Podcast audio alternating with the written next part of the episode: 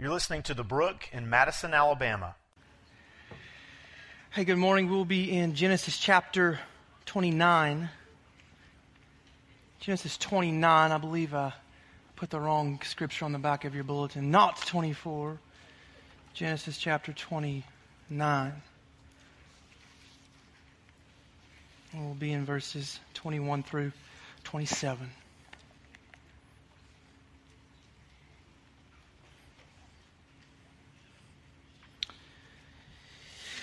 Says, Then Jacob said to Laban, Give me my wife that I may go into her, for my time is completed. So Laban gathered together all the people of the place and made a feast. But in the evening he took his daughter Leah and brought her to Jacob. And he went into her, and Laban gave his female servant Zilpah to, to his daughter Leah to be her servant. And in the morning, behold, it was Leah. And Jacob said to Laban, What is this you have done to me? Did I not serve with you for Rachel? Why then have you deceived me? And Laban said, It is not so done in our country to give the younger before the firstborn. Complete the week of this one, and we will give you the other also in return for serving me another seven years. Father, as we approach your word, we do not approach a book. We approach your living, breathing, active word that transcends time, that transcends culture, that speaks into the very heart of what it means to be a human. It shows us who we are, it shows us who you are, Lord. So we come as children needing to be fed, and we trust, God, that you will feed us. So give us ears to hear. In Jesus' name, amen. So, my younger child, uh, Dawson, he's 17 months old now. Um, and if you know anything about uh, toddlers, they make messes. It's what it means to be 17 months old. Uh, we, we have to, I finally got all the locks on all the cabinets so he doesn't pull everything out of every drawer. We have to keep our garbage can on top of the counter. Uh, we have to keep every door to the bathroom locked from the outside, or the toilet will be his personal little play area. You know, we've caught him, you know, doing that. When he's done eating dinner, he doesn't just stop, he throws the bowl and the food, and he wears the rest of it in his hair. And that's just kind of what it means to be a toddler. And if you didn't know that, you have never been around toddlers. Toddlers make messes. It's a fact of life, right? Here's another fact of life people sin. Uh, people are sinners. Sinners sin. And it's not a popular concept. Um, many would say there is no such thing. Your truth is your truth. My truth is my truth. And we will leave it at that. That doesn't change what's reality. Reality is there is sin. And sin, uh, it affects, it changes our lives. Sin changes, sin affects um, other people around us. And sin also affects our relationship with God. So, we do well this morning to look at the life of Jacob and discover what happens when sinners sin. When sinners sin. Look back at verse 21 with me. It says, And Jacob said to Laban, Give me my wife that I may go into her, for my time is completed. So Laban gathered together all the people of the place and made a feast. But in the evening, he took his daughter Leah and brought her to Jacob. He went into her, and Laban gave his female servant Zilpah to his daughter Leah to be her servant. And in the morning, behold, it was Leah. And Jacob said to Laban, What is this you have done to me? Did I not serve you for Rachel? Why then have you deceived me? And Laban said, It is not so done in our country to give the younger before the firstborn. So recall what's happened up to this point. Um, Jacob, in league with his mother Rebekah, they have deceived Isaac, Jacob's father. He has wronged his brother Esau. He stole his blessing. So, an already unstable relationship between Jacob and Esau, it escalates. Esau says out loud, My father Isaac, he's old, he's going to die soon, and when he does, I'm going to kill my brother Jacob. And so Rebecca gets word of this and she says to Jacob, Jacob, I want you to go and live with my brother Laban in Paddan Aram. And when you get there, I want you to take one of Laban's daughters as your wife. So Jacob goes. He goes to Paddan Aram, and when he gets there, he sees Laban's younger daughter, Rachel. And the Bible tells us that immediately he falls in love with her. Immediately, Rachel is beautiful to Jacob. But Laban's older daughter, Leah, is less attractive, at least less attractive to Jacob. So Jacob makes this deal with Laban. Hey, I'll serve for you. I'll, I'll work for you. I'll be your laborer seven years. And when the seven years are up, you'll give me your daughter Rachel her hand in marriage. They agreed to this. And Genesis 29 20 says that those seven years, they seemed as but a few days to Jacob because he loved Rachel so much. So now the seven years are up. And Jacob says to Laban, I, I want to consummate my marriage. Give me my bride. So Laban pulls all the people together. We're going to have a week long celebration here. We're going to have a, a week long festival to celebrate the union of Jacob and Rachel, not Leah. But, it's quite a big but. Um, it says he took Leah and brought her to Jacob. And Jacob consummated his marriage not with Rachel, with Leah. How does that happen? Three thoughts. Uh, one, the Hebrew word for feast there implies some kind of drinking. Was Jacob inebriated? Maybe. Uh, it would have been customary for her to wear a, a veil over her face all day. He didn't know who it was. Three, it was nighttime. It's dark at nighttime. I don't know. Cut it one way or the other. Laban pulled it off. Laban pulled it off. And in the morning, and the Bible makes it worse, it says, Behold, it was Leah. I think a, a modern rendering might be OMG. It was Leah. Surprise, surprise. Uh, Jacob, reasonably so, is, you'd think, shocked and surprised. He says to Laban, Laban, what is this you have done to me? I served you those seven years for Rachel. Then Jacob, he, he says to Laban, he, he, he sets forth this question that is most interesting for Jacob to set forth.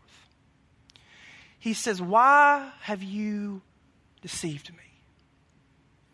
Could mean, Why have you betrayed me like this? Why have you dealt so treacherously with me?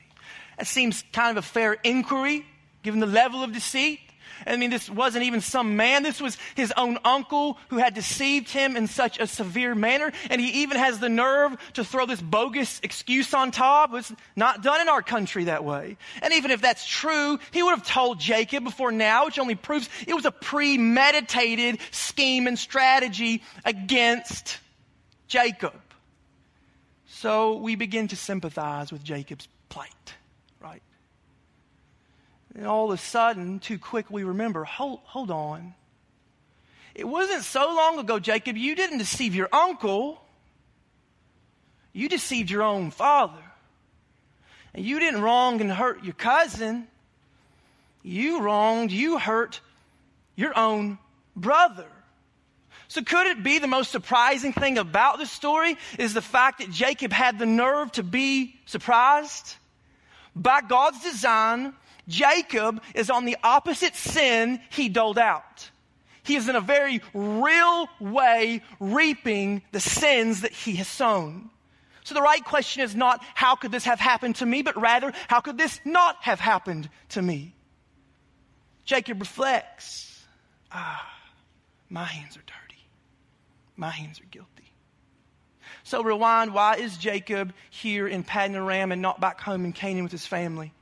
Why is Jacob not there with the one wife that he loves? Why is he 450 miles away from home, having just worked seven years of what he says to be in a few chapters hard labor in the sun, hard labor in the cold, and sleepless night? All because Jacob is in a long, miserable season of reaping the painful consequences of his sins. Couple lessons on sin to heed from the life of Jacob. Don't be surprised by the painful consequences of your own sin, expect them. Don't be surprised by the painful consequences of your own sin, expect them. Now, isn't it true Jacob is the son of Isaac and Isaac is the son of Abraham, and Abraham is the one through whom the nations will be blessed? Uh, isn't this the family that God has uniquely called out and chosen to do mighty acts through? Uh, isn't this the family that has a unique blessing and protection on them? Uh, isn't this the family through whom God's going to do a unique redemptive work for humanity? Yes, of course. In the very same way that God has uniquely loved, chosen, and called out us, His church. But in no way do God's gracious purposes of election give us a license to bypass the very real consequences of the sins we choose to commit in real time, everyday life. Sin is sin. And sin always has painful consequences for the one who chooses to entertain sinful impulse as opposed to obedience to the Lord. As one of my grade school teachers would always say, sin, it tastes so good in your mouth, but it will always sour in your belly. So it's critical then for us to always maintain a proper biblical doctrine of sin in all of its forms, in all of its fashions, recognizing sin in all of its forms, in all of its fashions. It has very real consequences and effects. And you say, well, yeah, sure, if I like shoot somebody in the head, they're not going to dismiss me in a court of law because I tell them I'm a Christian. Or if I cheat on my wife, yeah, I probably, maybe will lose my wife, ruin that relationship, and maybe hurt my relationship with my kids. But, but instead of shooting someone, what if I just harbor bitterness in my heart? That's my own business. There's no consequence for that. Or what if instead of cheating on my wife, I have my own little fantasy world of lust in my head and heart? Like that's not, there's no consequences for that. That's my own business. That's like saying I'm fine with having a few cancer cells in my body just as long as I don't get overrun, which of course is to deny the very essence and nature of sin and cancer. It metastasizes. So the longer you play with it, believe it will overrun you. It will overtake you. So we don't, we don't have a get out of jail free card because we're the Lord's. And if that's your mindset, that's your mentality, I'm afraid you don't have it in the eternal sense either. So what goes up must come down. Law of gravity. Very same way, the Bible makes clear what you sow, you will reap. Paul affirms that in Galatians 6. So you sow to your flesh. There are consequences of that in this life, but there are consequences of that in the life to come. You sow to the Spirit, there are benefits of that in this life and what God does and how He uses you, and there are eternal consequences of eternal life. So you cannot disconnect what you're doing in this life and what's happening in eternity. It's the same thing. So righteousness then, it's not something I plan on participating in someday. I'll plan on getting to that, maybe even in the afterlife. No. Righteousness either is or is not who I am right now in Christ Jesus. And if I have been made righteous in Christ Jesus right now, sin will be it will be a great grief to me and the consequences of it expected by me. Commenting on this very passage, Warren Wiersbe says, God in His grace forgives our sins when we confess them, but God in His government allows us to suffer the painful consequences of those sins. This disappointment was just the beginning of the harvest for Jacob. So, in the face of it, uh, that seems an unwelcome reminder. If it is so true that the sins we commit in this life, there are real consequences for them, why do we need to say it out loud? If it is so, just let it be. Don't depress everybody this morning, right? Here's why we have to say it out loud. We have an obligation, even a joyous obligation, to address the nature of our own sins and their consequences because God, in His love and indestructible sovereignty, always uses our evil and their consequences as a means to renew and restore us through repentance. Say it again. We have an obligation, even a joyous obligation, to address the nature of our own sins and their consequences because God, in His love and indestructible sovereignty, always uses our evil and their consequences as a means to renew and restore us through repentance. So Paul raises that point when he writes to the Corinthians concerning their abuse of communion. He says, hey, some of you are weak, some of you are ill, some of you are dying. God is judging you so that you're not condemned along with the world. You're being judged by God, so you're not condemned along with the world. So God never lets anything in our lives go to waste, even our sin, for the purposes of drawing us to Himself in Christ for His glory. A lot of times, God will make us walk through fire, even fires we started, not to burn us up, but to purify us.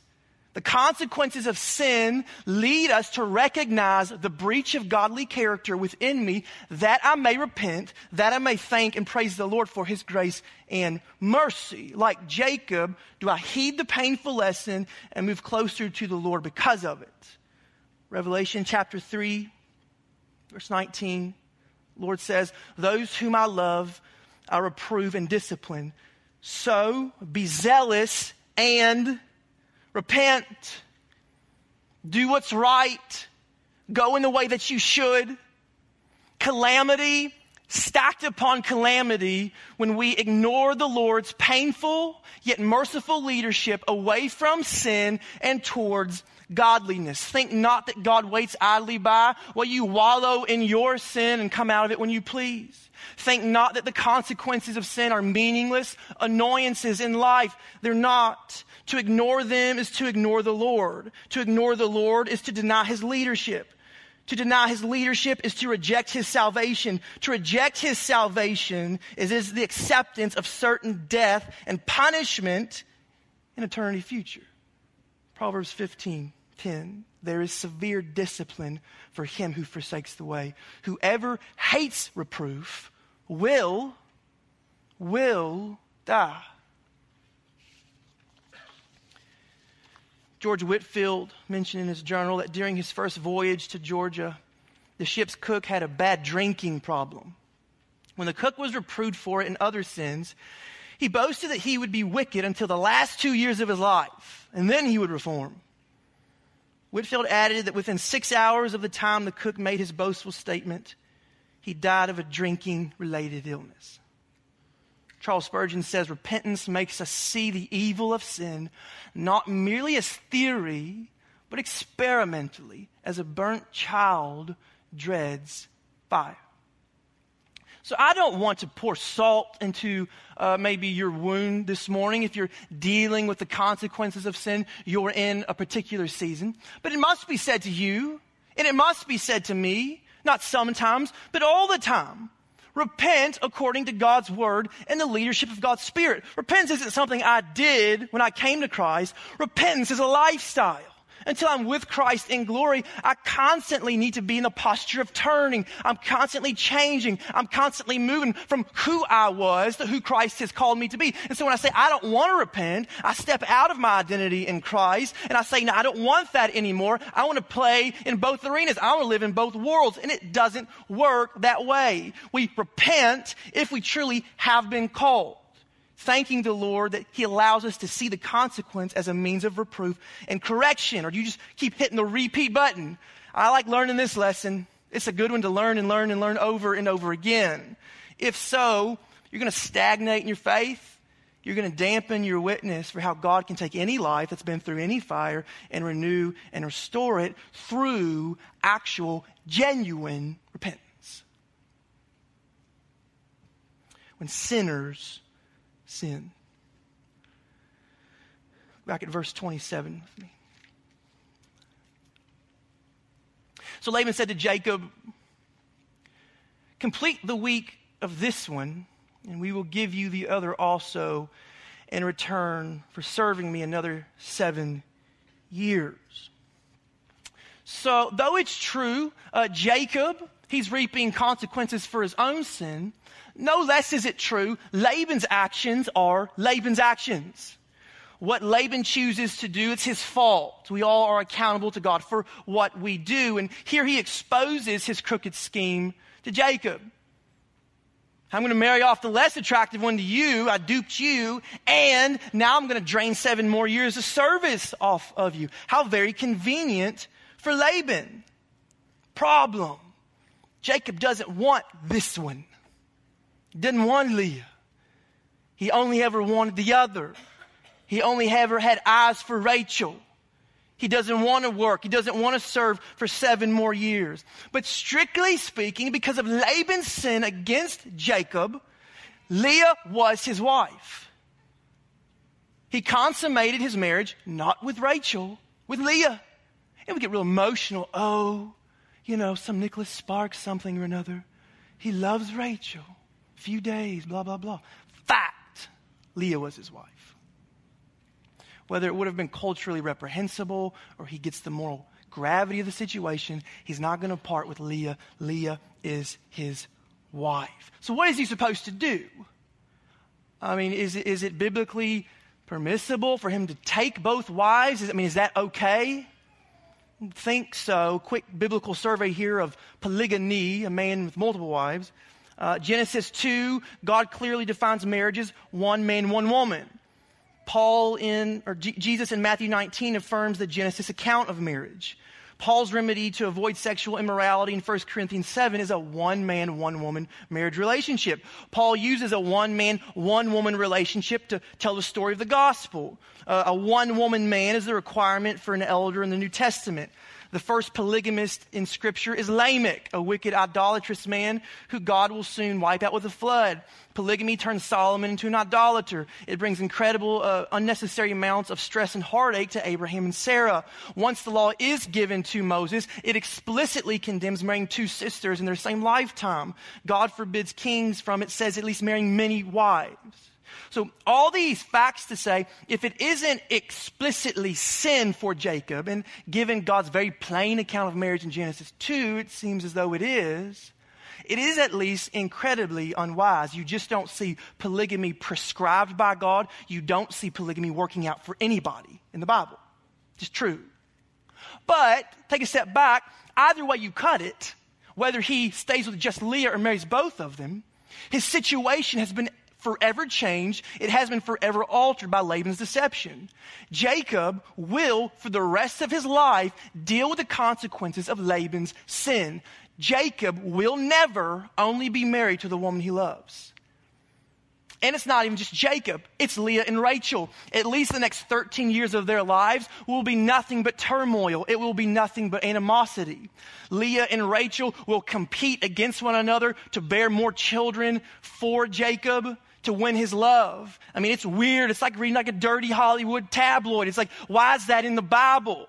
I mean, they hate one another. I mean, they resort to like folklore, uh, kind of mythical things to try to make themselves attractive with mandrakes. I mean, they do all kinds of stuff. So the animosity is intensified because Jacob, the Bible tells us, fails to adequately love both of them. Furthers the animosity. So it's not even just Jacob. Leah and Rachel will suffer the sins of their father for the rest of their life. All three of them suffering the painful consequences of someone else. Second lesson on sin from the life of Jacob. Don't be surprised by the painful consequences of the sins of others. Expect them too. Don't be surprised by the painful consequences of the sins of others. Expect them too at least the consequences of like my own sin, that seems fair. Like, hey, if I gotta suffer, if I gotta walk through something, I mean, at least let it be what I did wrong. But you come to grips with the fact and it's, you realize it's unpredictable. You realize it's kind of horrifying. We live in such a world where we're oftentimes at the mercy of the sins and actions of other people. The world isn't in a mess because there are a few sinners on the loose. We need to round them up. We'll all be fine. Let's just get them around. It'll go back to normal. That's not the case. The world is a chaotic mess because every human on the planet is capable of all kinds of evil all the time. And those who suffer the consequences are so often all the other sinners making messes all the time. And what's worse is oftentimes you can't even deduce why you or someone you love is suffering what you're suffering. So you can put yourself in Jacob's shoes and then some. Hey, I didn't want to be married to Leah. Hey, guess what? You are. Hey, I didn't want that relationship to fall apart, and it wasn't even my fault. Hey, but it did. Hey, that person that I love sick and I can't explain it. Hey, but it's happened. So, whether it's deducible or not why we and the people we love experience what we experience, here's what's plain sin has not failed to literally touch everyone and everything. You will never meet someone who's dodged the consequences and effects of the sins of other people and just sin in general. We are so very plagued. Again, thank you for stating what's painfully obvious. That's just depressing. Here's why we get, here's why we have to say it. Here's why. Because in a world tearing itself apart through the daily pursuit of sin and the consequences that ensue therein, as the church, we have the high calling in the manner and likeness of Jesus, not to self-serve, not to self-preserve, but rather to deny self, to love, to forgive, with all joy in all tribulation, that with our words and with our lives, we can declare to the world, hey, this is not the end. This is not the end. Being a Christian doesn't mean I pass over pain. It doesn't mean I pass over what hurts. Yeah, your pain's very real. But let me tell you what God has done and what God is doing to set it right, despite the horrible mistakes, despite our failures, despite the messes that we all make all the time. So, hey, as a Christian, no, my life isn't always what I want it to be. Things happen, people wrong me, things happen, I don't know why they've happened to me, but you know what? I love and I forgive and I have joy. Why? Because my life, it doesn't, isn't swayed by what happens to me. It's not swayed by what people do to me. My life is rooted in who Christ is, what Christ did, and how Christ forgave me. That is His way. That is what He taught me to do. That's who He taught me to be. So, so the church then has to first manifest love and selflessness amongst itself. It's a very power te- powerful testimony of what Christ has actually done in us and through us. And then we carry it out to the world like a city set on a hill. Jesus said in Matthew chapter 5 verse 13, you are the salt of the earth. But if salt lose, has lost its taste, how shall its saltiness be restored? It is no longer good for anything except to be thrown out and trampled under people's feet. You are the light of the world. A city set on a hill cannot be hidden. Nor do people light a lamp and put it under a basket, but on a stand. And it gives light to all in the house. In the same way, let your light shine before others so that they may see your good works and give glory to your Father who is in heaven. We're called as the church to be weird. Very weird. Very weird and different in the way that we love, very different in the way that we forgive, very different in the way that we ex- hold ourselves, hold ourselves in posture when we experience trial and trouble. This is what most people are doing. I'm either defending myself or I'm offending. Christ says, deny yourself. Christ said, pick up your cross. Christ said, love. Christ said, forgive. Christ said, when you don't act like everybody else acts, it validates the gospel. It validates who I am and what I have done in you and through you.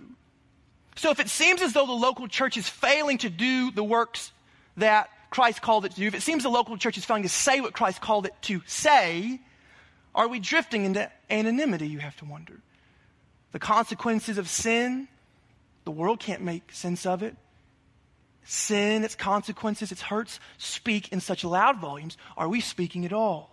Are we living at all? Are we loving at all? Have we forgotten the way of our master? Or are we strangely okay with responding to life in the same defensive or offensive posture as everyone else? Let it not be so. It doesn't mean we're perfect, but it does mean with our words and with our lives, our declaration will always be this is not the end in a conversation with someone one day, John Wesley uh, was told by a man, I never forgive. And Mr. Wesley wisely replied, Then, sir, I hope that you never sin. You got to maintain Christ likeness in all things, recognizing we're no better than anyone else. What Christ has called us to at the table, that call goes out to all. Freely we have received, freely we must give. Do we radiate unique joy because of the hope we have in what God has done, what God is doing, and what God will do someday? If we don't live weird, if we don't live different, we willingly discard the very thing the world needs to hear. This is not the end. And I'm not saying it's easy, it's not easy at all. Man, I can harbor bitterness. I'm going to write that down. And I'm going to they don't know about it, but I'm going to write it down. I'm going to keep it inside. Jesus said, No, forgive, love, see my example. So it's not easy. I'm just saying it's right. If you have been called by Christ, indeed, we must do what Christ has called us to do in the way we love and forgive and serve. When sinners sin.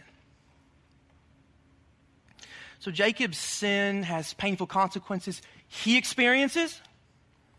Uh, Laban's sin has painful consequences Jacob and Laban's daughters will experience. Sinners sin. And we're helpless to do anything about it, only reap the painful consequences. Turn with me, if you would, to uh, Matthew chapter 1. Matthew chapter 1. Think Matthew chapter 1 is the most undervalued chapter in the New Testament. It is the most shocking, weird, slightly embarrassing chapter. It says the book of the genealogy of Jesus Christ, the son of David, the son of Abraham. Abraham was the father of Isaac, and Isaac the father of Jacob. Jacob the father of Judah. Why is Jacob in Jesus' line? Jacob's a mess. He did horrible things. He reaped horrible consequences. His dad was a mess. His grandfather was a mess. Why is David in here? Why is Jesus the son of David? David was a murderer. David was an adulterer. How did God do anything good with any of these people? And most of all, why do we find Jesus' name among them? Despite sinners in their sin, even in the midst of sin and its consequences, God's grace has abounded not to those who have earned it, but to those who least deserve it. Not those who have done right by the Lord, but those who have sinned against the Lord.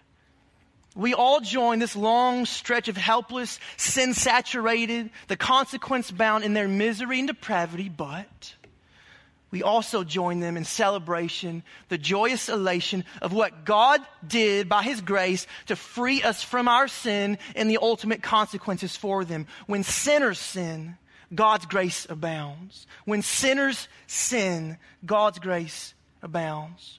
Through a long line of immoral, imperfect, fearful, doubting, failing people, Christ came in all his perfection to set us right with himself, with his Father, and even one another. Christ renewed, Christ restored. So I am not surprised this morning by my sin. I am not surprised by the consequences of my sin. I am surprised by grace and truly not nearly enough. When I consider the full body of my sins and Christ and his body hanging on the cross, it's all we can do to behold it and see what God has done for us in grace and mercy and love.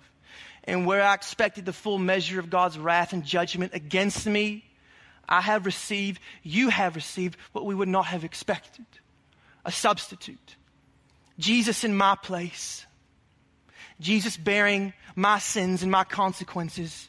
Jesus on the cross paying my debt and setting me free.